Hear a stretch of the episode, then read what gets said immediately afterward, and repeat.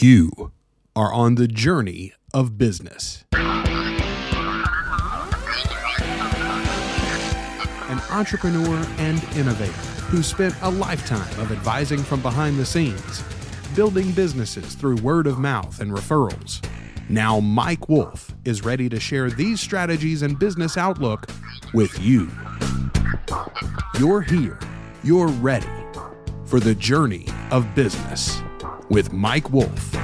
What is up, everybody? Welcome back to the journey of business. I am Mike Wolf. Today is going to be an unconventional episode where I sit down with the Yoda, my Yoda to podcasting, Joel Sharpton. So I'm really excited. He's helped me go through all the different things in the seasons of the first 12 episodes. So this is kind of a recap on that, if that makes sense. And so I want to throw it to Joel, have him introduce himself, talk about what he does, how he's helped me, what a pain I've been to him because I know I have been, and like just see what that looks like. So Joel, what's up, man? Ah, Mike, I am so excited to be here. First of all, thank you for having me on the show. Uh, I am I, I'm probably the least accomplished of all the business leaders that you've had on so far, as far as my own business career journey. But but I am an expert in the audio world, that's for sure. And Yes. I'm getting to be an expert in the video world too. And you and I saw an opportunity today. You know, a scheduling mishap happened, which is absolutely a problem that podcasters face. And we saw a hole in our schedule and said, "Hey, man, wait, wait a minute, wait a minute. We can we can make content not only for your show but for my show as well." So, um, let me give everybody a little bit about who I am. My name's Joel Sharpton. I'm a podcast producer and consultant. I've been in audio since 2004. I started in small market radio. I was a, a overnight host for like the 12 to 6 show. I'd come in, record my show, and and then go home, listen to it for an hour or two uh, after midnight until I passed out. Sleep late in the morning, goof off all day. When my my wife at the time was was in uh, college, finishing up her French degree, and then uh, I'd go back to to work the radio station the next night.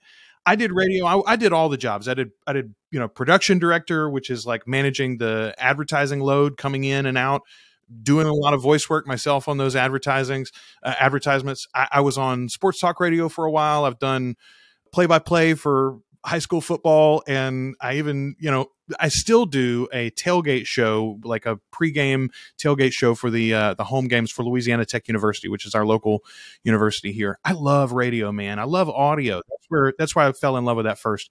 And eventually I realized it's like, okay, the way to make more money in radio is to move markets. And I really like to have roots. I love this area. I love I live in North Louisiana and uh, I love it here. My mom's close. My dad was close. He passed away last year. My my ex-wife now, the the mother of my oldest sons, uh, she lives close, and you know her family's not not too far away. This is a good place for us to be. I didn't need to go anywhere, so I I leaned into podcasting, which I was already doing. I started my own show the first in 2012. I, I had you know a lot of connections. We'd done some podcast conferences and things like that, and I thought in the beginning I would do more voice work than editing. And that first year, the voice work was hard to hustle. You know, the audiobook uh, world is super full, and every time Cumulus or Clear Channel or iHeart Yeah. they lay off, you know, another thousand people, that's a thousand people competing with me in the audiobook space and the editing space and everything else. For So sure.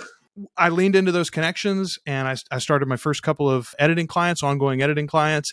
And the again and again and again, it was like people need some hand holding, people need some cheerleading, people need some, you know, to overcome Guidance. almost like writing blocks, right? Yeah, For like, right. hey, what does this even look like? And what do I I know I need to do a podcast. I feel like I want I have things to say, but I don't even know what that looks like, you know Right. what even what even is a podcast which is what i got from a client this past week i thought that was at, at first i'm like wow what a question you're already on the phone with me like we've had a couple of meetings like but at the same time if you're not a podcast listener Right. i mean you've definitely heard of it by now right serial was a big hit and that, they made a tv show out of it even that guy Yeah. finally got out of jail you know joe rogan's huge and you hear about his big deal you know there's the there was the tv show a while back on nbc about podcasters but in general I think a lot of people, especially from like your line of work, Mike, if you come from the manufacturing world, you come from industry, you've had your head in a book or the spreadsheets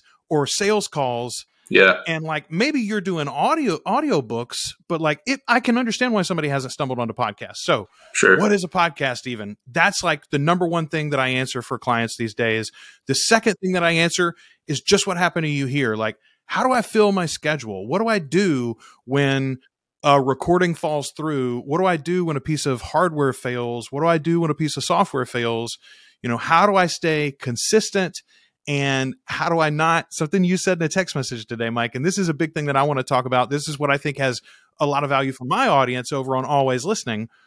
And we're going to run this show on both shows, by the way. So if you're listening to this, I'm going to introduce you to Mike here in a minute. If you're if you're a fan of mine and you don't know Mike Yeah. yet, but you mentioned in the text, I wanted this to be a creative outlet, an inspirational outlet, something where I was getting fed as I talked to new leaders, you know, and, and people who are do- doing it. You wanted this to be fun, not a job. Yeah. And I realize you put it so succinctly, but I need to put that in my own branding because that's what I do, or that's what I should do in the best of times. Is I should keep this fun for business uh, leaders, for entrepreneurs, for CEOs, for corporations, for organizations and associations, whoever I'm working for. I should keep the content production fun so that the job aspect of it, the scheduling, the publishing, the hardware software questions, that's all just stuff that Joel's taken care of already for me. So right. in the best of times, that's what I try to do. You and I have had some fun setting all of that up. I, Yeah. I love that you mentioned that you're you're my my uh how did you put it? That you're my My Yoda, most man. I mean, like, oh yeah, it- my Yoda. be- because here's what's funny about that. Like when people you you edit all my stuff, so like you hear like the stuff that the audience doesn't hear when I'm like, bro, this is trash, you know, and you're like, no, it sounds good, or you know, I mean, it, it, it's one of those things where you become hyper aware and almost not. I'm not a self conscious player, so that doesn't necessarily bother me, but like normally I just say it and I don't think about it. Now I have to say it and you think about it for me. Does that make sense? Yes. And you're like, No. It's it's a second draft on your brain, right? Man, the one of the things that I didn't think about in the early going, when the first year or two that I was editing, but it sort of like evolved. You just hear it and you and and I realized it that way. I've heard other people say it since then. I'm like, well, of course that's the truth. Parenthetical phrases. In conversation, we soft pedal so many of the things that we offer. I've got an idea and I don't you know, I want to I hold it preciously, so I don't want to be shunned by you or shot down. So sure, present it like this, you'll say, "You know, Mike, when you think about it, I mean from a certain point of view, you could imagine how uh, X or Y or Z could happen. yeah, Where if you just say, Mike, X or Y or Z could happen. And Yeah. here's how. And you go right into you see how much more powerful that is? And we do it's natural, it's human, it's polite. All of those parenthetical phrases are about that that's like parts of mirroring and like you know trying to read each other's um, uh, expressions and and trying to empathize with our whoever we're conversing with but when we're sharing that content to an audience when we're trying to educate or inform or inspire man make it make it strong like bull Yeah. You know? yeah. No, you're you're 100 percent right. And I mean, you know, the more I think about like the first 12 episodes, you know, you and I kind of talked about this. You know, we talk about a lot of different stuff, obviously, but you know, the first 12 episodes have been very interesting for me because I had my friends and people that I really wanted on the show, and they were on, and they were great, and the feedback was incredible. And I remember you saying, "Hey, listen, you know, if you get 10 or 20 downloads, you'll be in the swing in the first 12 episodes of each episode." And then, I mean, like, I'm starting to look and it's like, you know, I'm getting 1,200 downloads a week. And now I'm like, wait a second. Like, is that third traffic? Is that, you know what I'm saying? Does that make No, sense? you you know it makes perfect sense and and everybody always the two things you you wonder as a creator is first of all is anybody going to listen and Yeah. then you, and there's a part of you no matter how realistic or humble you want to be or how small an audience you currently have there's a part of you as a content creator that thinks boy if if i ever get behind the mic and turn this thing on you know the networks are going to be knocking down my door. I'm going to be having to Yeah. turn down offers to appear on cnbc and whatnot right? Here's the deal. You you were very very confident in the desire for your content which a lot of creators are not. When you and i first talked you were like hey people want this. Lots of people have asked me about it people are going to be excited to hear from me i think it's going to get a lot of traction as soon as we get Yeah. and i I, it was not that I didn't believe you or like downplayed that, but I also wanted you to be realistic. My thing is always if you if you showed up and did a lunch and learn every Wednesday afternoon or you know met at the sizzler every wednesday night or whatever and you had 25 or 30 people show up every week to see you and, and listen to yeah. you speak and were interested and gave you a little feedback or asked questions or bought something from you you'd right. be ecstatic and almost anybody would be right i mean the, the right. people who would be would be like nah i can't show up for 25 or 30 people those are honestly few and far between even if you're a business leader if you can get 25 yeah. 30 people to show up for you every week that's that's impressive podcasting is such an opt in medium. The audiences don't ever have to be large. It's not about how many people are listening, it's about who's listening, right? Correct. If the right yeah. business owner, the right decision maker, the right entrepreneur, the right investor, whatever your particular niche or angle is, if the right person's listening, could change your life. It could definitely change your show, but it could change your life overnight. Right. Eh, eh, so in your case, you've had great content genuinely like yes you have been speaking to your friends but you got an interesting circle right? And it's not like you're just talking to your buddies you're talking to business leaders successful people. Oh, but also i noticed just the last what was it two episodes ago or was it the very last episode where you reached she she was outside of your circle right? The sandy, sandy forster was outside my circle but kind of her assistant reached out to me and said hey you know, would See, you, would Sandy would love to do the show kind of thing. And I was like, come on. That's the kind of thing that happens. You don't yeah. know. I mean, and Sandy even said it in her episode, right? Like part of the, and man, it turned me on too.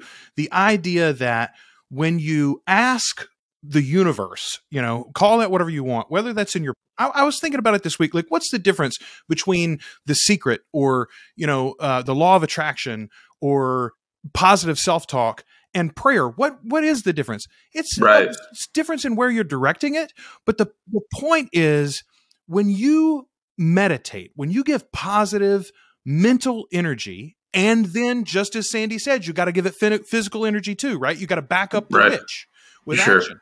But when you do that, it cannot help at the very the first thing it does is it activates your body and your mind in a way that will bring about positivity yeah. and productivity on your own part right like you'll get excited you'll stay up late working you'll be up early the next morning you'll be better with the wife and kids because you've got a goal you've got a thing that's burning yeah. right but then and this is the this is the thing that's really surprising to me the more that I think about it and really cognize exactly what it is. But this idea of speaking it into the universe, of claiming it, right? Right. And that activating, not it's not magic. You don't cause things to, to come into existence. right. It's what you do. Right. What you do is tell your brain, this is what I'm looking for and this is what I want. Please find it for me. Yeah and it will find it. They find the opportunities just like the car analogy, right? If you buy a car, you see the car all the time. Yeah. It's so it's so simple, but it's true, man. So the thing that occurred to me this week, and this is why I'm more excited about this than I've ever been. This is why I restarted my own show, that which some of you are listening to this on.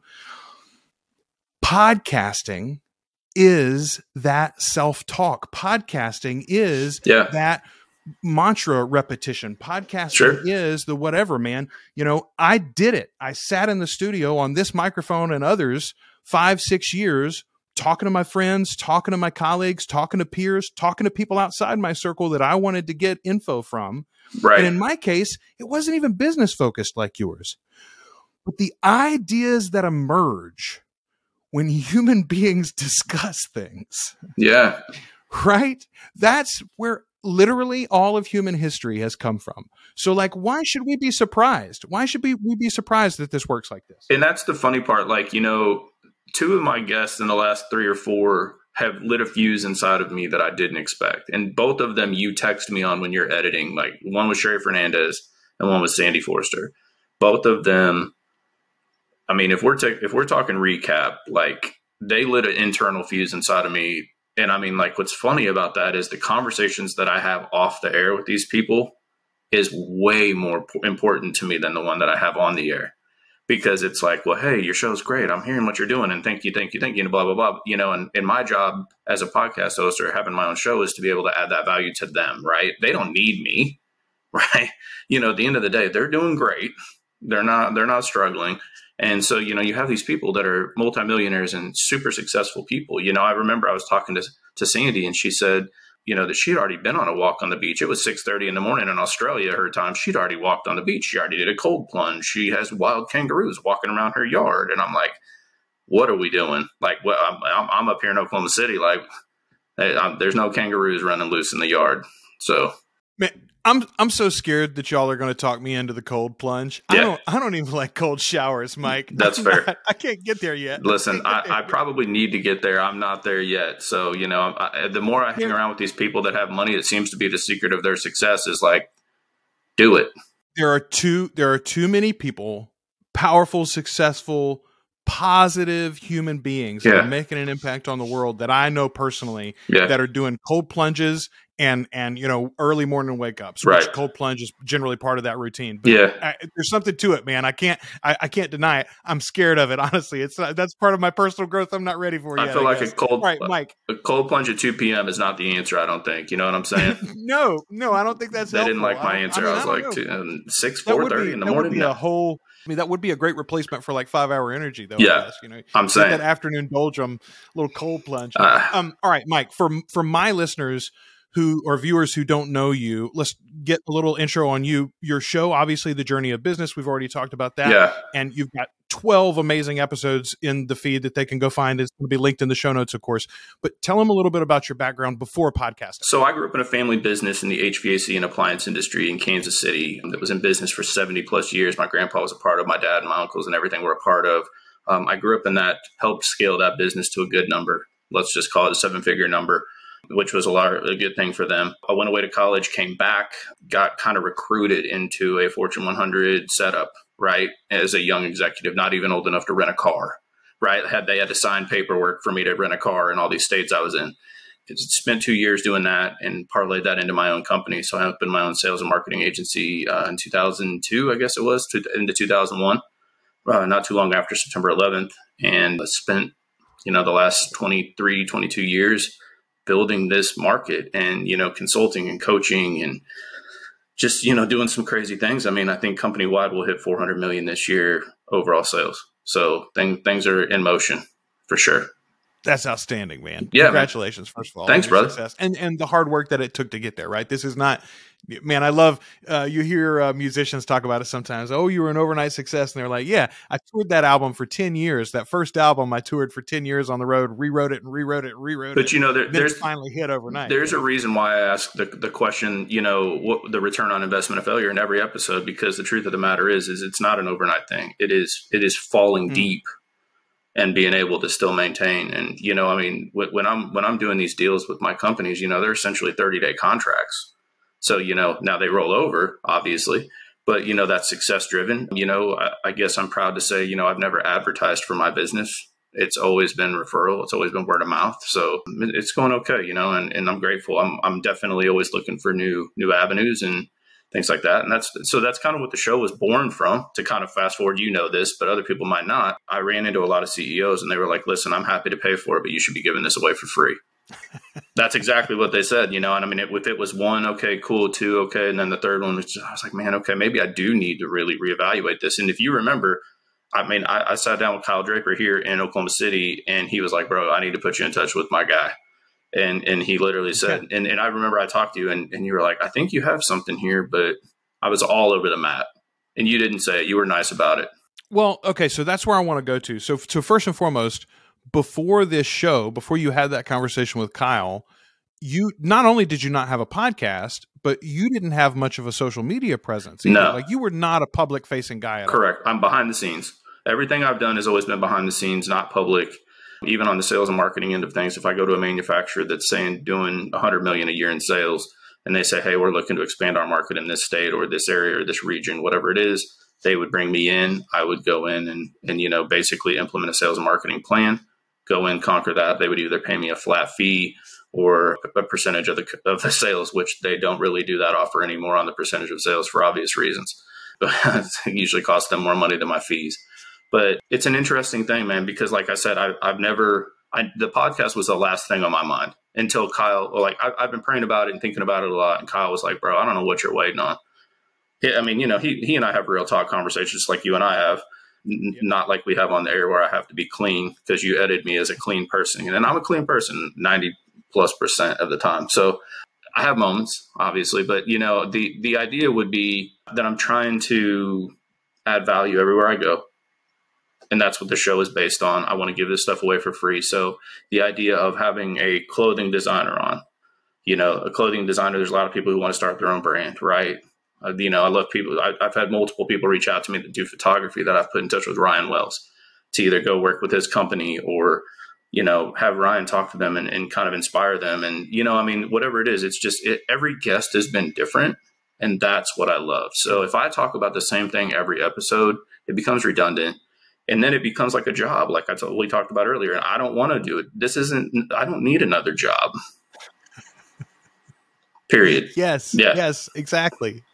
Man, so I've got a I've got a friend, uh, Australian podcast editor Joshua Liston, and he like just relaunched a show back in the fall, and I believe the title of the new show is called "Podcasting is Punk Rock," and we talked about how like the very nature of this medium is unlike every medium that came before. There are no gatekeepers, yeah, and even I, you know, I made a video this this past week about the difference between YouTube and podcasting. In video, in the video space, YouTube won. You know, there there were lots of websites in the beginning where people posted video and would go watch, but YouTube became the video source only in the last little bit as TikTok has grown. And now, interestingly, I saw the other day, even my account, which is not that big, I, have got 10 minute videos now on TikTok that I, I can post up to 10 minutes. They're coming for YouTube I would not be surprised if they don't very quickly have a widescreen format video. That uh, yeah, a long word. Yeah, for sure. But the YouTube, until now at least, has completely owned the video space and it owns both ends of it they both ends of the tube the content creator has to put their video into youtube the viewer has to go to youtube the youtube app or youtube.com or whatever to watch your video with podcasting it started in such a federated way. It was literally a couple of dudes. A, uh, a uh, former MTV VJ, Adam Curry, was one of the main ones. And they said, Hey, we got this thing called RSS that everybody's using for blogs. We could stick audio on that and send it out. And then we don't need a radio station. I don't need a website. I don't need a network. I don't need anybody to control or own or manage my content. I can just go straight to the people. I am amazed in retrospect that it took 10 years plus, really, for business owners to get the hang of that and go, oh, wait, there's a whole medium over there. You want to talk about direct marketing. Like you don't even have to pay a postage stamp, right? and I think that's that's the hard thing like you and I were talking about. Like I don't I before people would follow me on Instagram and if I didn't know who they were, I would just I would block it. Like I'm good and you know because like if you i don't want you in my business you know sometimes i post different stuff here and there tiktok was really just a test for me um, you know kyle and i talked about this on his episode I, I really wanted to run a couple of weeks worth of content i really wanted to see what the algorithm would look like and check the analytics and see what that looked like because that was really leading up to the show right? That was kind of like, okay, if I'm going to do this, I'm going to be able to drop stuff on here. At this point, I'm actively looking for an assistant that will handle all of my social media stuff because I just don't have the time and I'm not doing it the way it probably needs to be done. And then, like you said, where well, and you don't enjoy it. That's the that's the main part, right? Is that yeah. not that's not what you and you you don't want to do that. Well, in shorts and reels and all these different things, I, these are what's funny is these are things that I watch, right? you know, it, oh, do you see? That's I yeah. kind of assumed you weren't a viewer that much. Well, I mean, you know, like my, uh, with my daughters, I mean, you know, the TikTok thing is a thing. You know, like you go to the mall and there's people dancing in the corner and like dancing at you know Dillard's, and you're like, what the hell are these people doing, man? And and like my girls are, oh, they're filming this. Do you not hear the music and blah blah blah. So what's funny about that is the majority of the people that I follow are the Gary V's of the world that I know, the Tony Robbins of the world, the people that are inspiring me to do what I want to do that are changing the world, the Tom Bilyeu and you know pe- people like that. I'm more inspired by the Ed Myletts of the world, and man, it's just those are the people who kind of light me on fire a little bit. The Rob Dyrdeks, and so I'm. These are people in a circle that I that I run in or want to run in, and so I need to be consciously active in what they're doing and, and where they're going, and you know I think that's the goal. I mean, you know, I want this to scale, but I mean, I don't want to. This sounds so stupid I don't want to be some kind of celebrity, right? I don't. I mean, but I No, but I want people. But I but I want people to have good stuff. Like here's the thing. Like my goal for this show, like, is not just to interview CEOs and entrepreneurs. I want to interview athletes. I want to talk about the NIL deals. I want to talk about these things. I want to talk about, you know, I, I'd love to interview managers of celebrities and and you know, I mean, like I've got some goals for the show. Like I'm actively going to start pushing.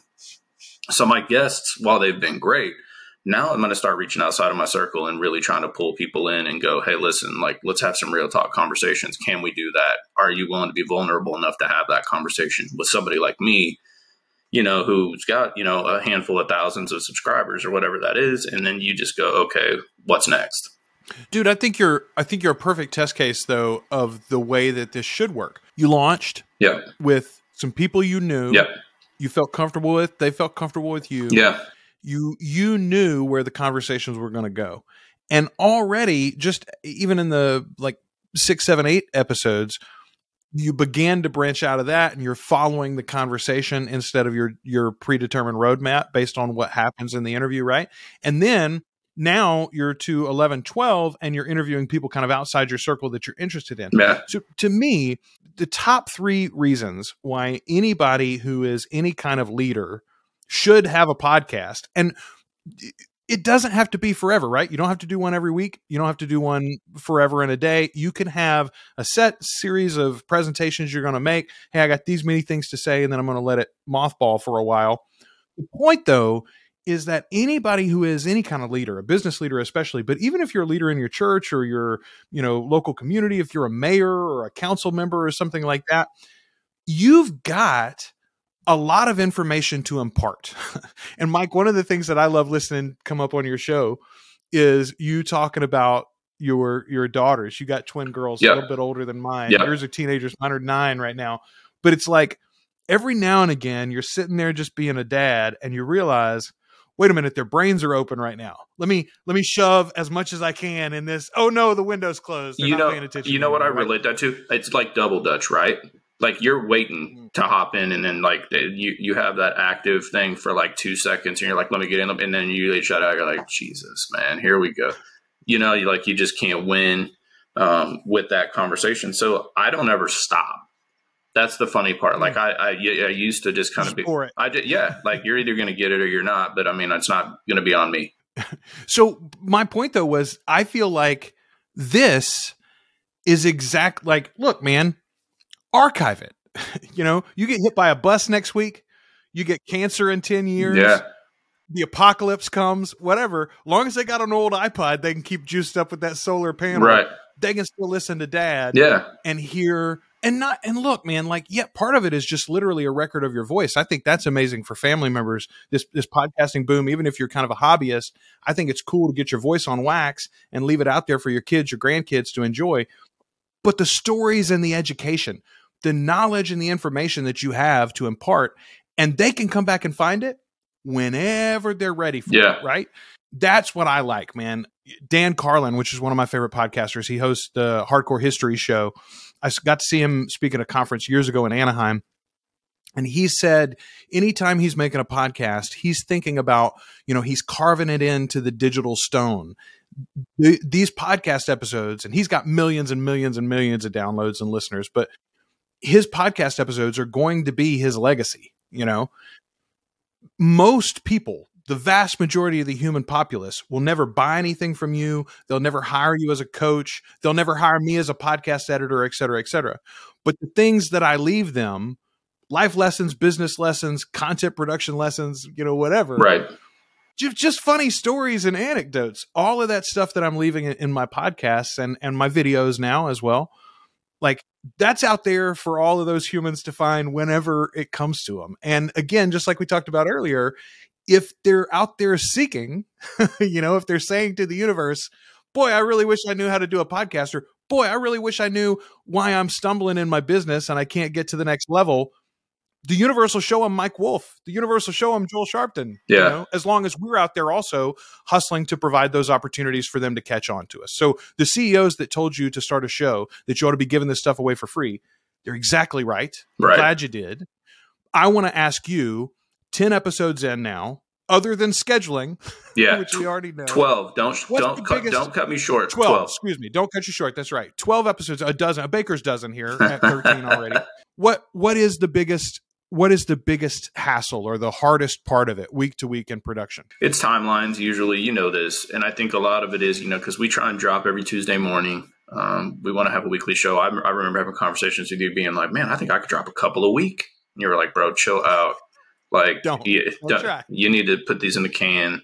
And you know what I realized is when I'm starting to deal with interviews on another continent, that I have to work around timelines, right? And you know, I'm interviewing people in Canada and interviewing people here and there and different coasts, and and you know, I think that's probably been the trickiest part for me because having conversations with people is what I do all day long. So Right. talking talking business, talking family, talking shop is easy for me. Now, I think the timelines are just the hardest part. I guess to answer your question. Because I need to give stuff to you at a certain time frame because I want to be able to be on schedule. So like this this week, for example, we came to this show because I had someone that was sched- supposed to be scheduled last week. They pushed it to Monday, meaning this today today's episode of this was supposed to launch in the morning. And so I said, okay, cool. I get back in town late last night from being out of town for work. And now all of a sudden it's like this. And then it's like, hey man, hey, can we push it to later in the week? And later that text you, I'm like, man, I'm glad this was the end of season one kind of thing, right? Like this the first quarter recap, but and he you were just literally like, yo, let's throw something down together. And and I love the idea of this because I actually was gonna do this, if you remember, like two months ago. So it kind of played itself out the way it does. But timelines are the hardest because you're working on two different schedules and you know, I usually make my schedule pretty readily available so that they can look on Calendly and and see what it is. So I give people their option, but when they get set the option and then fall apart with it, it sucks. the number one thing that I try to tell clients when we first get started is if you can at all, you want to batch schedule your recordings. Yeah. You know, you want to make a day or two days a month that are your production days.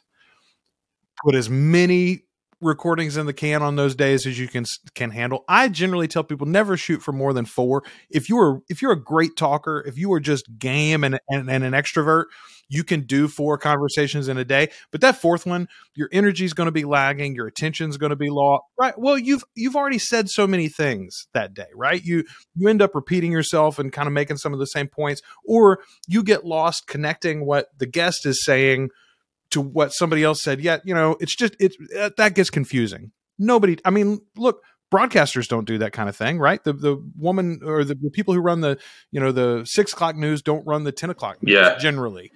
Um, or if they do the six and the ten, then they don't do the eleven or the midnight. Well, you know that that's how that's how they get Steve Harvey in there. You know, on Family Feud, he comes in and films one episode, but he changes suits every thirty-five minutes, and that's what he does. You know, and he films all these episodes for, you know, he'll film 10, ep- 10 episodes in a day. The, okay, so this is something for myself that I'm like again just having to wrap my mind around in the last couple of weeks trying to get some videos out on a consistent basis on on all my channels Yeah, which what I'm doing by the way as far we you mentioned reels earlier what I'm doing as far as that short form content I am producing one piece of content and I'm putting it on Instagram, Facebook, TikTok and YouTube as a short the now the the only thing is TikTok, Instagram will both take like 3 minute content and that's they're fine with it yeah, Facebook and YouTube want a minute, or yeah, Facebook and YouTube want under a minute. But generally, under a minute content works best on all the platforms anyway. So I, I feel like if I can't make it live under a minute, then it ought to just go to those two platforms and, and be fine. But the cool thing in, in that experiment for me has been to see what videos hit and that the algorithm will take off and feed yeah, on TikTok versus what will hit and will TikTok take off on YouTube versus what will hit and take off on Facebook or what will hit and take off on Instagram. It's, it, that is continually fascinating to me. And as a content creator, I think, okay, well now, and and a month is not really enough data to do this. But a quarter from now, six months from now, I'm going to be able to look at that and start to see some patterns that I can then target content to and and over time as i see okay well where are your leads coming from? Who who actually what new you know new clients are coming from this this avenue or that avenue or whatever. Anyway it's super exciting but the way that i'm doing that is filming at least two or three in one day. I'm setting one day where I'm, hey my workload's light kids are out of the house whatever it might be i'm going to put two three in the can But the very first day that I tried to do that, Mike, I I am I got into my second video and I was really rocking and rolling. I was proud of myself, and then I went, wait a minute, you're wearing the exact same shirt that Yeah. you just wore for the other video, Right. And you want these to go out, you know, Monday, Tuesday, Wednesday, Thursday, whatever. I mean, you want it to look like you're doing laundry, right? Yeah. Yeah. And that's the thing, man. Like that's the so I'm laying out outfits. that's the hard part, you know, and, and that's why, like, you know, I said earlier, you know, the content thing is hard for me because priority for me is, is TradeLink, which is my main source of income. That's how I operate, and my customers come first. You know, yeah, the show's cool. That's probably two. You know, social media to build my brand is probably three. You know, and my family rolls in there before one, obviously. So, you know, I think in my timelines and and and stuff with my church and stuff like that, that just always takes precedence for me and it's important to me. And so, you know, so working around those kind of timelines, those parameters that I'm, I'm not a great schedule guy. People that you, that know me really well, I'm just not like, you know, if somebody books me for something like, you know, you know, and my wife and I have this conversation all the time. I'm like, okay, cool. I've got four hours. I'm good. I don't have anything going on. It's like, but Hey, we're going to dinner with so-and-so and we're going to do this and we're going to do that. And I'm like, I, we didn't talk about this. Right. like, and, and so these are the kind of conversations that I have in my house where people are like, my kids get mad. Yeah, it, You got to put it in my. You got to put it in my calendar, man. If you- even if you put it in my calendar- analog person. you you want to know the funny part? Put something in my calendar and watch me decline it. That's funny, you know. Uh, my is an analog person. We we've got a big calendar, family calendar, where she literally writes everything down. She's got like a date book she likes to keep to. I am absolutely a digital person. I have I've begged for years. I'm like, hey, let's use a shared reminder list on our iPhone for grocery shopping. Why don't we? Wouldn't that be convenient if we both knew all the time what we needed, so that I wouldn't even have to text? She's like, nope, not going to do it. I'm like, all right, we'll put it in the calendar. So what we do now is literally about once a week, I go and I pull the family calendar down and I reconcile and add any uh, events that are pertinent to me. You know, if there's a look, well, for instance, this this Thursday I've got a doctor's appointment with my with my 13 year old. Okay, great. I need to know about that. I have to block time off for that. I have to make sure nobody schedules me Yeah. for then. and see, and I walk by I, the I, got to go. I walk by the calendar and pretend like I don't see it. so that that's just what the difference is. I you know, I mean, like I keep my schedule so that you know if I have appointments with clients or whatever it is during the week or you know through the weekend, like I'm working on this big deal out in Eastern Oklahoma right now. So like some they're requiring more of my time. So I was there literally Thursday through Sunday. You know, and sometimes that's just what it is. And then you get, like I said, and I'm I'm I'm planning my. I was like, okay, Monday's pretty open. I'm just recording a show. It'll be great you know, following up, doing a bunch of social stuff. And then it was like that happens and you're kind of like your whole schedule gets out of whack, which is what I hate about scheduling.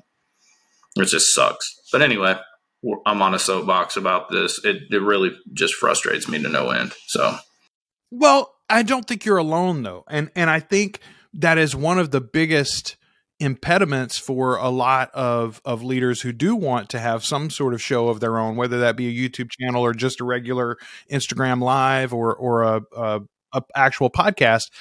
I think it's like, man, I, I don't I can't put something else firm in my calendar every week. I got to be more flexible than that, you know, because things come up. But uh, one of the big through lines for your show, I think, has been about building systems, teams, you know, creating an organization, not just a job for yourself. If your business can't function without you, even for an hour or two a week, for you to do a content creation, you know, gig, then that's not a very solid business, right? So where all of us have to get better about that. But that is like I think I think that is the problem for business leaders is time management and schedule control. So so you're not alone in that and I think it's something that everybody needs to think about as you go through this process. You I want to be super cognizant of your time.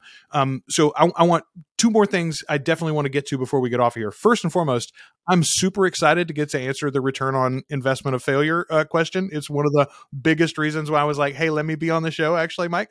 But before we get to that, I want to ask you about video specifically because I want to talk a little bit about some of the choices that I've made to try to add video myself. You, your mindset on this when we first talked was, "Well, I got to go video because YouTube's important. I want to have the short form content down the road. Let's do video." You shot the first four in video. You're still shooting video, but we're not actually using that content at all. What first and foremost, let's just you give it to me and to the audience. What was the hang up in the video? Why did we decide to shift back? First and foremost, it's a little cheaper, obviously, relaxes your guests because you don't have to worry about your appearances, et cetera, et cetera. Yeah. But that, those aren't really the answers for you. That's not why you stopped. No, What was the problem with video in your I think a lot of it was the editing. I was worried about mistakes. It sounds real. I'm, I'm a perfectionist. You know this. So like when I'm I'm saying something, I'm marking a lot of stuff up on my episodes when I listen to them back. I, I'm always cognizant of appearances are big and that's great, but if it, it has to be value driven video, right? Like if somebody hears you say something, it's cool, but when somebody's watching you say something, I feel like you listen differently, and it's Hmm. it's almost like you're sitting in the room with somebody. And you know, if, if somebody's saying something and then it, it lags or it, the the audio video is off, it nothing makes me more irritated watching a video if it lags. You know, not the circle lags. I'm talking about if the audio doesn't match the video. There's a yeah, And- there's a and- slight And and I literally stop the video instantly, like because I don't have the patience to watch somebody. I, I'll listen to it for sure, but so that was something I worried about a lot because I did have some issues initially when I was doing it. If you remember, I told you I was like, man, I recorded this test deal, and and it just I was terrified that it was going to come out wrong. What I realized in that mm-hmm. moment is I was probably really self conscious about the way things were going. First four episodes, and you know, I I, I was interview. I remember I was interviewing Vern uh, Vernon Dees, and he was in his office downtown in Oklahoma City. Guy ran into a power pole, into a power pole, and, and instantly like lost his video, lost his internet. It was gone in the middle of my broadcast, and I was like, man, what what do I do here? And then I was like, we're never going to be able to match this audio and video.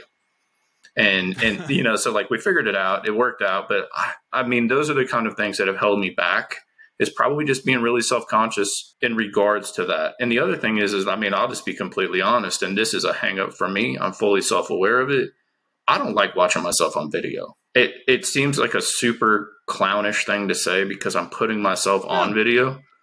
But you know, I mean, I I know I'm fully self-aware enough to know that that's not how I should look at it. That's why I mean, dude, like people ask me to come and speak. I don't go and speak on stage because like I like being behind the scenes but how do you have a podcast that's being seen by tens of thousands of people and then and listened to in videos and then you go you wanted this attention right Well, I mean, you also you have a business that is about reputation and about uh, results, all of which will only be amplified if you have a more public profile. So it will, will never be bad for business. And just as we said earlier, you only have so much time in the day. People only have so much money. There's a huge section of the population that could benefit from your knowledge and expertise that can't ever work with you that's how I feel too. I feel like literally like Uh, there are young podcasters, young content creators out there, young business owners that are like, man, I'm I'm bootstrapping this, you know, retail store and I there are no margins. I've got no money to spend. But I listen to podcasts. Surely I could do something. Yeah, you can, man. Like, and there, it, you can do it all on your own. It's about time investment at that point instead of money investment. But like, all of us, anyway, I feel like it's important to get the message out there. I wanted to ask a question about video b- because I wanted to hear your particular angles on it. I knew what I thought, and honestly, you, to hear your top couple of reasons, they're different than the ones that I imagined. I imagined there were mostly hardware issues. well the hardware issues was the first thing that was the one thing like i told Yeah. you that really frustrated me and i think the other thing is is i just i was so weirdly self-aware that i was just like man is this really what i want to do Well, you're you're used to, and boy, this is true for all of us. We like to do things that we're good at. yeah sure Right? yeah and you're used to presenting a certain level of accomplishment Right. and efficiency and just competency when you do your work and here you had to make yourself a novice man one of my professors at louisiana tech. A, a brilliant guy. He was in the lighting world for years. He worked for madonna on like the blonde ambition tour. He's he's a world renowned stage fight choreographer. Mark gwynn brilliant dude. Also just really cool Yeah. magnificent mustache. Okay. He says all the time, man, everybody, if you were a real master, yeah. you should long to become a novice. yeah You should always be looking for that new area that you can not conquer, but but add because a well-rounded education, a well-rounded set of experiences, Yeah. you're going to bring all of those new facets back to the thing that you're making money in, Right. right? That's the idea anyway. Yeah. So for him, literally, he he's in his 60s, I think now, early 60s, late 50s at least, and he just started Brazilian jiu-jitsu like two, three years back. And this dude is a black belt in a handful of martial arts already. Right. Starts back at the very beginning, gets his white belt on, and starts getting his butt kicked because he wants to feel that Yeah. burn of new knowledge. Sure. Right. So I think you got to get out there and grind sometimes. And it's hard to do. You got to eat ego to do it. You got to, you're worried about like, well, this isn't up to, this is the word that I got from you. It's not up to my expectations. Right. Right. We need Yeah. to do, you were so worried about your background. What are we going to hang back here, Joel? We got to put a shelf up. I got to paint something. I got to do this. I got to do that. Let me show you eh, literally what I'm doing here. I've got my Apple TV on, my television is on, I got a screensaver going on the Apple TV. The TV, I put an LED strip on it that there's there's a little camera hanging off the front of here. It reacts to whatever's on the TV screen and lights up behind the screen as well. I for my own show, I created like a kind of a cloudy red, just a little bit of motion, a Yeah. little bit of light, right? I run that while I'm speaking. The wall gets lit up behind me. Everything looks dynamic. Right. Super simple. Didn't cost me any money. I had all the pieces already just here. Now, the angle on this camera is not perfect. I'm working on it. Sure. I want to put a ha- I want to hang a picture up there. You know, I Yeah. want to add some pieces. But I said what I want most is to create the video and to post these videos. So how do I get from here to there in a way that I can be happy and excited and proud of? Yeah. And I think that's what people need to ask themselves if they're listening to this and they're like, "Oh, I'm stuck on go." What's the least you need to do to be excited about the project? And then do that and get going. Put something out and then you build from that. You'll learn the things you like, you'll learn the things you don't like, you'll learn the things that are hard, you'll learn the things that come easy. and, you know- and you know what? Reach out and find some help. You know what's funny? Like, and this is crazy. So, the la- three of the last four people I've interviewed are best-selling authors, right? Like Mhm. uh, the New York Times bestsellers. Like, they're they're no slouch, right? Like, these are real-time people. You want to sit in a room with somebody that inspires you to want to write and put your things out. Like, I never thought about writing a book until I started interviewing people that are going, "I don't know why you're not selling this," right? I mean, so when you talk about video and being inspired and you do these different things, the idea is, is it's like you have that. And I mean, like I've been thinking for about two years, man, I, I really want to build a sales and marketing and, and coaching and consulting academy, right? I want to do these different things. You want to hang out with three or five or 10 different people that have that already put together. The 10 of my 12 people are doing that. And so the idea is, is it's like, why are you not doing this? And then so that's what the video piece, like circling around back to the video piece. For me to be doing these, these are webinars that they get on every single week. There where people have group access to you that have thousands, tens of thousands of people that tune into a webinar every single week that are paying you, let's just call it a large amount of money combined. Right. I mean, and and and then, you know, sitting on camera and having these conversations and answering these questions, and I'm fully comfortable doing that. But when it's like, hey, you know, let's put this on video and put it out to the masses, it still makes me uncomfortable. I'm all in for it now, but I mean, like, I'm getting a little bit better. So a lot of it is the academy is is going to be huge. Like, it, it's just going to be what I want to do, and then you know, this book is going to be something. I mean, I I plan on having that done this year. Uh, I, I'm going to I do swear to both. God, I swear to God, Mike, I started a Pages project Okay. in my computer to for a book for myself. Yeah. I literally, I, Come on. I was, I was like, okay, it's time. It's time to write a book about podcasting. My philosophy of podcasting. You know, the I, I'm so passionate about this medium and and the outlet that you know, never in human history has literally everybody had an opportunity to have their voice heard. Now that's dangerous in some ways too, right? Bunch of knuckleheads out there spewing nonsense. But I think on the whole, the leveling playing field that this provides, I mean, you know, whatever it is, is four or five billion people with a smartphone. If you got a smartphone, you could podcast. You can make a TikTok, you can make an Instagram live, you can create a platform for yourself, you can create a business for yourself, and you can create a market for yourself. And this is not about being a celebrity. Yeah. As you said, it's about sharing your expertise, your your uh, abilities, whatever it might be, and connecting with the people that need you and that want to work with somebody like you all over the world. Like that's again, this goes back to that law of attraction. There are tons of people that are just sitting there begging, boy, I wish I had a Joel to work with, and they don't know me yet, right? right? So I got to get out there and provide the universe enough opportunities to put me in front of them so that they can find me. That's that's what I'm focused on now. It, that's why I am trying to make more. But you know, like I think the biggest misconception is for for somebody listening to this show, and I hope they hear this. I hope they're sticking around to the 51st minute of this conversation you know because the truth of the matter is is there's a misconception that because i do what i do that you can't afford to have a conversation with me. You know that you can't reach out and hit me up. Do you think i don't hit people up? I hit people up all the time. And and people that are the worst they can ever say is no right? Well and the worst it, they can ever say is no. people that are way above my pay grade i've built relationships with just simply by hitting them up and saying hey listen i'm really kind of working on this. I really would love to you know get your opinion and then you know the idea is is i don't do anything for free. I wouldn't ask anyone else to do something for free. So how can i add value? Like let me help you. Let me do this. And somebody might go hey I'm, i've got a new book coming out or i'm doing this. It's like let me get a hold of that. Let me see what you're doing. And so what's funny is you know my my i've been having some conversations with like bob burg he wrote the go giver right? Mm-hmm. fascinating. Ryan wells put me onto him and and john david mann. What's funny is i'm friends with both of them and the idea is, is it's like my goal now, I want them on this show. Like, you know, so I'm planting seeds of comments and, you know, he's, th- you know, I mean, it, you do these things on social media and it's like, okay, now it's, I mean, you know, like the old jab, jab, jab, right hook conversation, right? And it's like, hey, man, I just want to be involved in what you're doing. How can I be involved? How can I be involved? And it's like, side note, if you don't know, I have a podcast and I really, really, really would love to have you on because it was really, truly inspired by you know the Go Giver Foundation. And so, you know, I, I think about that. So, you know, a lot of a lot of I'm creating a top 100 list that I fully plan to execute a launch season, you know, a launch season into pretty quickly.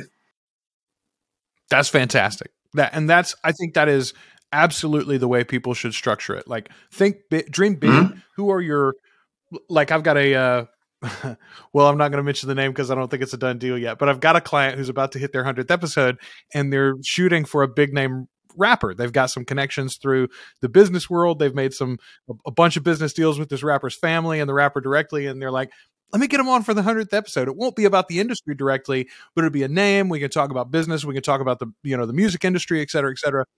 All of that stuff is interesting and compelling, but it's like you can't have those conversations with people if you don't have the place to have those conversations, right? This is why I think like you start the show, you open up the door, and then you say, "What I would like to do is to speak to these, uh, you know, award-winning authors. I'd like to speak to these, uh, you know, seven-figure, eight-figure business leaders. I'd like to speak to these, you know, whatever. Yeah, I would like to speak to Mike Wolf." Who's doing this excellent podcast yeah. about the journey of business yeah. and how he's built his own uh, business out, how all of these business leaders have built theirs, and how they have succeeded through and maybe even because of failure. Mike, I'm going to turn the tables on you.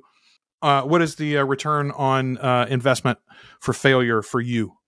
Man, you know, I've fallen so hard so many times, personally, professionally, battled through some so many different things that have held me back. I've I've done business with people that that I just didn't uh, need to do business with. You know, when you're trying to make money, you kind of sometimes sell your soul a little bit, especially early in the game right? And so you know you're like, man, I, I'm trading you know time for money, and and sometimes it's just not worth it. And so you know I, I represented some clients. I've probably represented six or seven clients that I knew up front, like, okay, this is a, a, fast check. And when I say a fast check, it's like I'm talking six figures a year check, right? Like I'm not talking small fries. And the idea is, but this is going to cause me some heartache. This is going to cost me some time. This is going to be painful. I'm going to have to deal with people I don't like, people who do shady business sometimes.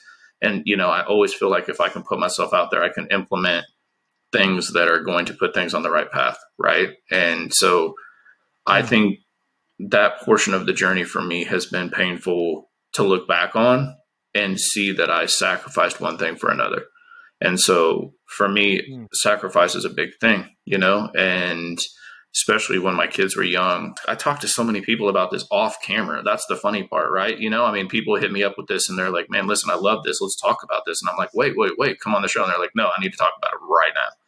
You know, I, am a firm believer in God, man. I'm a firm believer that God creates paths for people. You know, I talk about it a lot. I, I you know, I'm not a preacher, but I seem to hang around a lot. And, you know, a lot, a lot of, a lot of pastors and people like that. And, you know, you know when you're when you're in a city with the Craig Groeschels of the world and in a state with the Mike Todds of the world and the people like that that are changing the world, you can't not listen somehow, some way. You know, you know, you don't build a life church overnight. You know, it's it, it becomes a massive platform. So I guess in regards to the failure, I've, I've fallen significantly a few times that have really that have really, really, really tested my faith in business and people. When it comes to money, people will do anything to take it from you. And I learned hard lessons, lost a lot of friendships, lost a lot of relationships of of people trying to be where I'm at. And and here's the thing, man, like you can always get more money. You can't get time back. You know, like this is the one thing I think that I'd never have said on this show. Man, you can always replace money. People uh, people who don't have it don't understand it. But when you have it and you realize that your your time is money, your heart is money. When you put yourself out there, it's money. It counts for something. It might not be monetary, but it's it's money at the end of the day, right? Like your time is money. It, it's a currency. And, and, it's a cur- for sure. It's, it's, the only currency that is never uh, it, it never uh, goes through a period of of rising and falling. There's no inflation for time. There's no deflation for time. There's no government bailouts. Like you got what you got and honestly, here's the really sad part there's no meter to tell us how much we right. got or right? how much time we have left. And I think that's the funny. Th- that's, that's the funny part where it. And, and when I say funny part, I really don't mean funny part because it's the part that I think about the most. I've traded so much of my time for money in in the last 25 years probably and that experience has been incredible but i look back and i'm like man i really missed some opportunities to probably handle things differently and so when somebody comes and talks to me about their business, I'm hyper conscious and hyper aware of making sure they understand the balance because man, listen, it's like you can sacrifice a little bit of money, but you know, you're not getting this time back with your family or, you know, like my mother-in-law was sick for man, six years and our whole family just kind of came around her and it was a 24 7 365 deal and we did it for six years and when i tell you it I, I, was I was working full time running my business successfully. I mean, dude, doing 12, 15 million dollars a year in sales on my own. And my wife would take the day shift and I would go and sit with her at night at the hospital. And I mean, dude, we did this forever. And luckily what I learned in that moment was money's cool. Right. I mean, like money's cool. It, it's what makes the world go round. But man, like I, I, mean, we, my wife and I talk about this a lot. This is just my mother in law. Most people don't even have relationships with their mother in law like I had with mine, but I would trade that that money all day long to have her back. One to put both of my wife's nonsense. You know, I mean, like I want her because my wife needs her and my my daughters need her. You know, so like there's this balance of, but I mean, like I need her. I needed that that feedback. She's really the one that kind of encouraged me to lead in youth and, you know, kind of lead the next generation kind of thing. So all the things that I'm involved in, probably church wise, were really a push from her at the end of the day. Yeah. And so like where I and, and so what I realized in those moments, because I do look at this as a little bit of failure, I think I missed it at the time and i don't i don't live from a regrets place that's not uh, that's not a healthy place right. to live right. you know and i don't talk about that kind of stuff a lot but i mean you know a lot of people have influenced me that aren't here any longer and i wish they were because now that i'm successful now that all these things are in motion and it's great who am i sharing it with outside of my family and you know a handful of friends it would just you know i mean it, it's those things that you look back on failure wise and you go man I, I should have probably played that different. And and I, that very seldom do I say that anymore. Honestly, uh, I'm all in from the jump. People know me; they know where I stand pretty early in the game. And so, yeah, I, I think that's a big thing for me, Joel. I mean, like, I love failing. I do. like, I, it doesn't hurt my feelings. Well, I don't like losing, but I think failing and losing yeah but losing is losing not is not failing, and I think I think the the failing piece is like, man, I you know, I just got in a sideways fight with my daughters, for example, and it's like, all right, I kind of need to know where to step differently in the next jump, right? And so, okay, you know, this is a hot button for her. I need to, I need to navigate around that next time. I need to handle this differently. So I don't think this is just a business show. Like the fact that people just, it, the, the, I'm starting to have regrets about the journey of business. I'm just going to be honest because like there's so many other things I want to cover, but I also don't want to be a Dr. Phil show. No, but I, I think that's I think the journey of business is a great title because it is the journey. And and honestly, like you're a million percent right in that you know, we all trade time for money. Uh, most of us are stuck doing that. Mo- you know, again, most humans throughout history, that's all they've ever gotten to do is trade time for money or trade time for sustenance, et cetera, et cetera. And and luckily, in this modern age, I think more of us than ever are able to make a shift and do something else other than just trade time for money, thank goodness.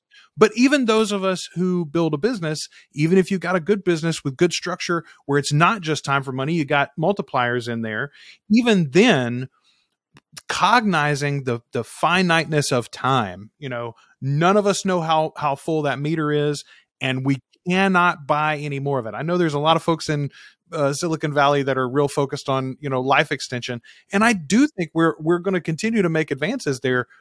But we're never going to get to immortality, folks. If we do, we're going to fill this rock up too quick, and it's not going to work anyway. So, so, so, you know, hold the time that you have, take advantage of it, take opportunities to multiply your time and your impact and your effort eh, so, so that you know you provide one effort but your output is multiplied i think that's what podcasting is. Instead of one-on-one calls or you picking a couple of people to mentor or even having a small mastermind group which you can do in addition but instead of those things or in addition to those things you can put out a public forum like this and you can reach hundreds thousands of people you know 10 years from now 15 years from now 100 years from now people can still find this and, and gain well and i will say i, I will I say it. too real quick i think none of that is because i think the idea is is i think there's a ripple effect from failure you know and and i mm-hmm. think people are short-sighted on that because i think they're like you know i i've done some things. I did a business deal that cost me about 150 grand. I talked about it with jeremiah. He knows you know when we did this episode and, and i started this deal with you know and and it was i was chasing money no, no doubt about it. Like I, I, I had something great. I was chasing money. My passion was in TradeLink. It was not in this brand. And I ended up having to sell that brand off, which was great because, but I mean, that, that deal cost me 150K. It was not an easy process. It caused problems in my marriage, caused problems with my health. It caused, you know, I mean, like, but like, here's the thing, man, like 150K in the grand scheme of things is a ton of money, ridiculous money, house money, right?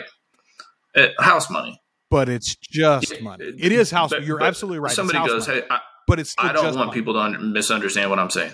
Crazy amount of money, but also when you're talking about business and you're talking about things and you're talking about the investment, like sometimes you invest that money into yourself or what you're doing, and sometimes it just doesn't work. I mean, I had to literally eat crap for two years to get out of that hole, and you know, my family did, and the struggle was the struggle, and you know, and, and that's a risk that I took. I am much more risk averse now, meaning I don't take as many risks after that experience because I, I thought I was invincible because I'm out here killing it in the streets, right? Like, you know, it, it was it was eye opening, but the lessons that I learned from that, it wasn't failing. The only thing that makes me it just genuinely makes me mad is that I lost. I just I wasn't ready and and so like I self awareness is where I am now, right? So like uh, you'll hear me, I preach self awareness, I preach value.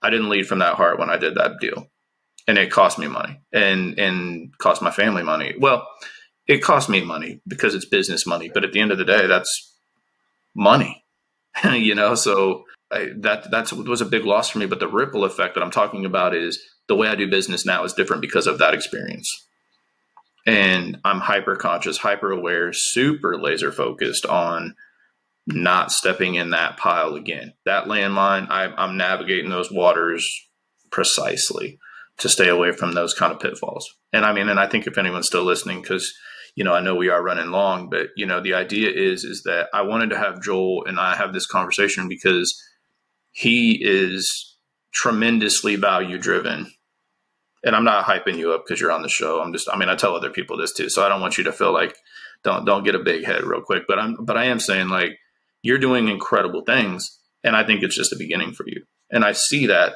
and I pray oh, that you can see that. And, and so like when we're talking about different, I, I feel it. Yeah, and when we, but when we're talking about different things, you know, like when you guys are out doing podcasts and you're on location at different things and you're doing these cool things, right? Like that's the kind of stuff I want to do so like, you know, I mean, I want to be drug along into those kind of deals where we can be live on scenes and having those kind of experiences. And I think it would be awesome. But, you know, like I don't the backbone isn't there for me yet. It's still in, you know, we're early stages, right? And I mean, I'm fresh out. But okay, so that's I'm going to go ahead because we I do want to wrap this up for everybody. I'm going to answer what what's what's my return on investment. Man, I got a bunch of them. First and foremost, I've been married and divorced. My marriage failed in a in a in a huge spectacular fashion, right? Fought for three years to to figure out custody and and find out how to work with one another as as co-parents. However, I met the love of my life, a, a girl who a woman, I should say, who was married previously to a guy I knew growing up. We we he and I grew up in the same hometown. They dated in early college. They got married. He ends up dying of suicide very young, like right after they got married. Both of us ruined. We could have just sat right there in our our our, our sadness, you know. Uh, I could have been a, a, Playboy single dad. She could have been a twenty something year old widow. Instead, we're a second act story where we both found the love of our life. Uh, you know, she's my soulmate and my and my partner and my ride or die and my best friend and and the coolest person I know. You know, we never would have met if both of us hadn't suffered those tragedy. We never would have would have passed each other's, you know, paths. So it's not like I wish if I had a time machine, I'd save her all of that sadness, but at the same time, and likewise, I'd save myself all that grief. But at the same time, I'd be missing two sons and I wouldn't have the wife that I have today. So that's big return on, on, on failure right from go. I had, you talk about choosing the wrong client the most spectacular failure on my business came two years in. I was I, I'd been working independent for two years, left the radio station, and although honestly, even that leaving the radio station and going independent, starting podcasting was failure in its own way to start with. It was forced failure, uh, forced out of failure, I should say. My wife and I got married, and we immediately realized we were pregnant. I mean, like the actually like five days before our wedding day, we were going to do a surprise wedding, and we sat down and realized we were pregnant. So the girls come in November after we got married in April, and I suddenly have twins in addition to my two sons that we had at the time. The radio station money was not cutting it. We were going in the hole. Every week we were going in the hole. And it was like, what am I going to do? One of the guys at the radio station said, Hey, did you know you can keep your job and go switch to become a contractor and with your income you might not even owe any taxes the way that you know once you do all your write-offs and everything. You could keep every dollar coming in so you could help with your day to day and your week to week and then at the end of the year you could kind of balance based on your write-offs. And i mean obviously it's more complicated yeah. than that. This is not tax advice. Everybody go and stop paying taxes right?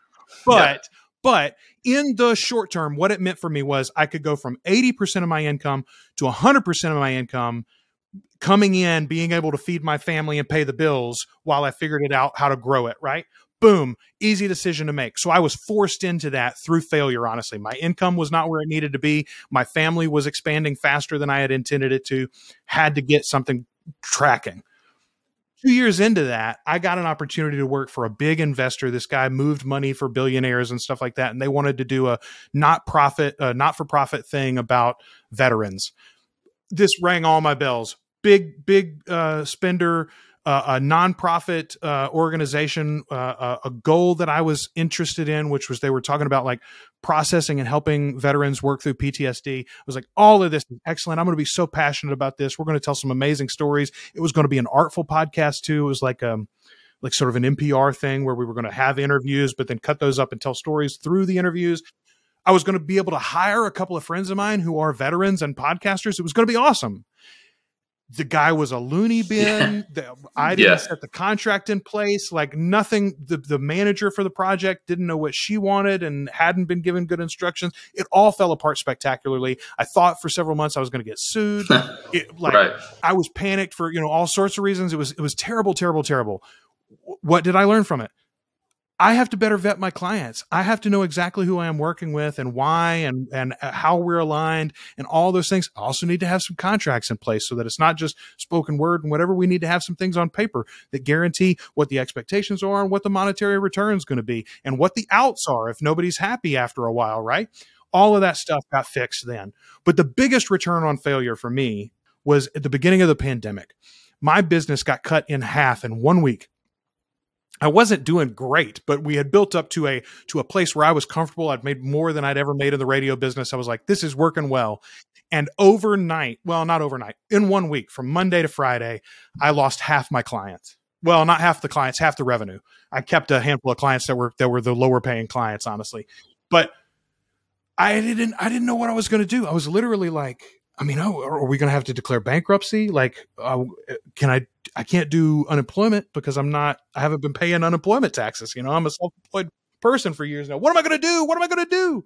I ended up getting a part-time gig at the radio station to kind of fill the holes. I reached out to a handful of the clients that had been working with me for a long time that I that I knew, you know, I built a trusted reputation with. I upped a couple of my um, rates. I had some older clients that had been around for a long time. I said, "Hey, look, I really need to raise these," rates," and they were super willing. Those those people worked well. But the biggest thing was I leaned into a few fairly more recent additions: Phil Treadwell and Dustin Brohm, two guys. Phil's in the mortgage space. He hosts the Mortgage Marketing uh, Expert podcast. Dustin Brohm's a real estate guy. He hosts the Massive Agent podcast. And I said, fellas, you've given me a couple of referrals. You've said you got referrals in your pocket. I need all of them. But I was just very frank with them. I was like, my business, I'm cut in half over here. I'm bleeding. Help me stop. Help me stop the bleeding. Help me patch the wounds here. And they did. That you know, it was uh, two or three here and two or three there. And and then they connected me with folks like Kyle Draper, who Kyle has become this just freaking furnace of referrals. He's he's just throwing them off all the time. Although he and I had a conversation the other day, he says I'm very cautious not to send somebody to you until I feel like they're actually ready to make a move because I don't want you wasting your time, you know. And I was like, man, I appreciate that so much. But what what I learned through all of that, the two biggest lessons. First and foremost, I have to not be hobbyist focused. In the beginning, I had lots of friends in the podcast space because I had gone to these conferences. I did shows personally for fun. I knew a bunch of people who did personally shows for fun. Hey, I host a trivia show. Hey, I host Yeah, a show about right. my local city. Hey, I host a show about, you know, a sports team. I host a show about this TV show, whatever. I worked for a lot of those people. Um, I still work for a few, but the ones that I still work for, trivia show named Trivial Warfare, a, a, a show about his local town called Beyond Bourbon Street. Trivial Warfare is hosted by a guy named Jonathan Oakes, who now o- owns the Oakes Media Group. He's got like five or six podcasts that are trivia focused under his umbrella. He sells a a, a, a daily trivia calendar every year to you know a huge boom. He's got a job still, but he's like, "Ah, how how I need to get out Yeah. of this thing at some point because I'm wasting my time here versus the show that I've ramped up. Same thing with Beyond Bourbon Street. He's got a full time gig, a great one, but he's now built his show through Patreon support. He wrote a book, which has been a bestseller. It's, it's done very well for him. Uh, Beyond Bourbon Street, the travel guide to New Orleans. If Sure. you're interested in, in visiting, uh, go Yeah. look that up. But those folks, I'm part of their business. I'm not just uh, disposable income. I'm part of their marketing budget. I'm part of the way the infrastructure that they've built that allows them to continue to create this content, which they're now being paid for. In your case, you've got coaching, consultation, you're planning an academy, et cetera, et cetera. These are your revenue sources. The podcast is top of funnel content, brand extension and expansion, right? All of that is business expense. I'm a write off. It's easy for you to justify me, even if the economy falls. But you understand, like my right? hard part Now- that I'm running into the most is like monetary. When, when, for example, you know, like if somebody came on and I used them as a sponsor of the show, right? And I'm like, man, yeah, but it would have to be right for me. It's not like I would just do it for funsies. You know, I, I, Carrie and I, my wife, talk about this a lot because it's like, how much more could I do with this show? How much more content could I put out? How much more time could I allot to this if this was the case? Because I would tell you, you know, like if somebody came on as a sponsor of the show and paid me a good amount of money, and I say good amount meaning whatever it is, X, to be the title host of the show or title sponsor of the show, whatever. But now the more I've thought about it, it's like I would love to have that, but my stuff's going to be the title sponsor of the show. So that's the that's the number one thing that I tell I tell clients. A lot of clients assume, hey, um, you know, once we get this up and running, I'm going to bring on a sponsor and I'll pay your fees. I'll pay at least I'll cover all of my production costs, right? Maybe I'll pay myself a little. Bit. That was my goal. Maybe yeah. I'll just do this for funsies. But what what you don't realize the number one way is just what you're doing. Direct sales brand expansion brand extension et cetera et cetera. The second way is networking building new connections and relationships through the people that are on your podcast to the people that listen to it. People reach out to you and say mike i want to work with you. Mike can i can i buy some coaching time? Mike can i can i get on your calendar for what what would it cost for me to get an hour of your time to break down this one problem for me? All those sorts of things come up when you've got a podcast. Or you can reach out to a potential partner and say, Hey, come on the show. Let's talk about your business. Then at the end of the conversation, you say, Hey, man, I think there's some synergies here. Let's connect and let me ask you about X or Y or Z. Now, because you they know you, you've shown them over the last hour how much you know about them and appreciate them and like the work that they're doing. You've shown how you align with them in your presentation on the podcast. So that's the that's the third way. And then finally, after that, I would say is sponsorships and and uh, you know partnerships. I I like to think about partnerships instead of sponsorships because just as you said, you and your products, your service should always be the title sponsor. But the content that you're providing probably has value for all sorts of folks.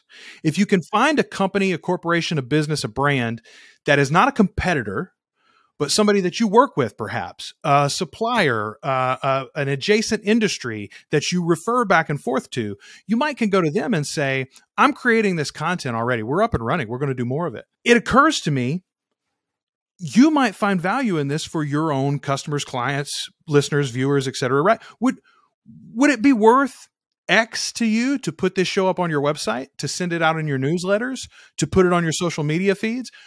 Obviously you don't have to create the content. You don't have to think of the topics. You don't have to spend the time doing it right? So you're providing you the host of this show is providing a big service for whatever partner you might bring that podcast to. So i i absolutely think that's a possibility. I think more people need to explore that type of idea. But that's like fourth fifth sixth down on the list. Top of the list is what do you do? How do you make money? And how can we point people to that through the show? For sure, man. Yeah, I listen. I, Man, it, we're killing it. I, we could do this all day. We, maybe we should just start a weekly podcast. I'm in. Mike. You just let me know. I mean, we could sit out here and just chop it up. I mean, you know, like I said, this is this is the longest episode we've done this year, obviously. But the truth of the matter is, is I also feel like it might be the most necessary. And you know, well, I'm I'm gonna cut it down. We'll be so pithy. Yeah, like People we're, like, we're at an hour twenty. An hour? When you hear it, it'll be fifteen minutes. So it'll be incredible. I don't know about that, Mike thank you, for, man, so much for the time. Thank you for, for letting sure, me on bro. the show. Thank you for coming yeah. on mine as well. I'm super excited for people to listen to this. And listen, even if you're if you're a podcasting fan or you're you're, you're from my world, but you hear Mike, folks of all and, and listen, Mike, I wouldn't tell anybody else this. I'm I'm glad it's just you and me right. hearing this. Of all my clients, your show, Mike, is the most directly applicable to me because it doesn't matter the industry that you're in, the lessons that your your guests are sharing, the advice and the information, the problems that you all are discussing and talking through. They're applicable to again to anybody who's making money doing anything or anybody who's just trying to lead a family or an organization period. Like folks go listen to the show. Hey man i really do appreciate that bro because like i will tell you that's the goal you know put it out there add the value. Hopefully somebody takes away some. I do get a tremendous amount of feedback you know and, and i love it man. So it's been it's been really good Awesome. All right. Well, thanks for your time. And and uh, you can, if you're listening to Mike's show and you you dig what I'm doing, check me out. Always listening. You can find me on all the podcast apps, or just go visit joelsharpton.com. There are links there as well. I've been a terrible host this time. I have not asked you any of those questions that I normally ask my regular guest of where we can find you at. Obviously, they will be in the man. show notes Uh, yeah, it, I'll make sure to put all my links there. Joe will make sure to load every single minute of this episode into the show notes. But you know, honestly, man, I'm, I'm grateful for you. You've been a tremendous asset to my brand, to to me personally as a friend, to be able to give me the insight that you have. I, I value it beyond belief, and so thank you for doing the time. You know, doing the show, having the time with me today has been fun and stuff like that. So I really do appreciate you, bro. Awesome, man. You have a great one. Thanks, everybody. All right, I'm going to go on here and I'm going to give my last part of following us on, uh, you know, Apple Podcasts and all that good stuff. But you know, the truth of the matter is, guys, really honestly, the first 12 episodes has been a tremendous blessing, honestly, and I'm grateful and thankful for people taking the time and listening to the show. And and I know how valuable time is, like we talked about today. I, I'm grateful for that time. I know the time that it takes to listen to the show is, you know, 30 minutes or an hour or whatever it is, but I do value that time. So if you love us, follow us over on Apple and, and Spotify, and we'd love to have you uh, leave a comment or a review. So thanks so much. We'll see you next week, an episode of Journey of Business. To continue your journey of business, subscribe to the show wherever you find podcasts or at YouTube. And for more information on consulting inquiries, go to www.tradelinkSales.com.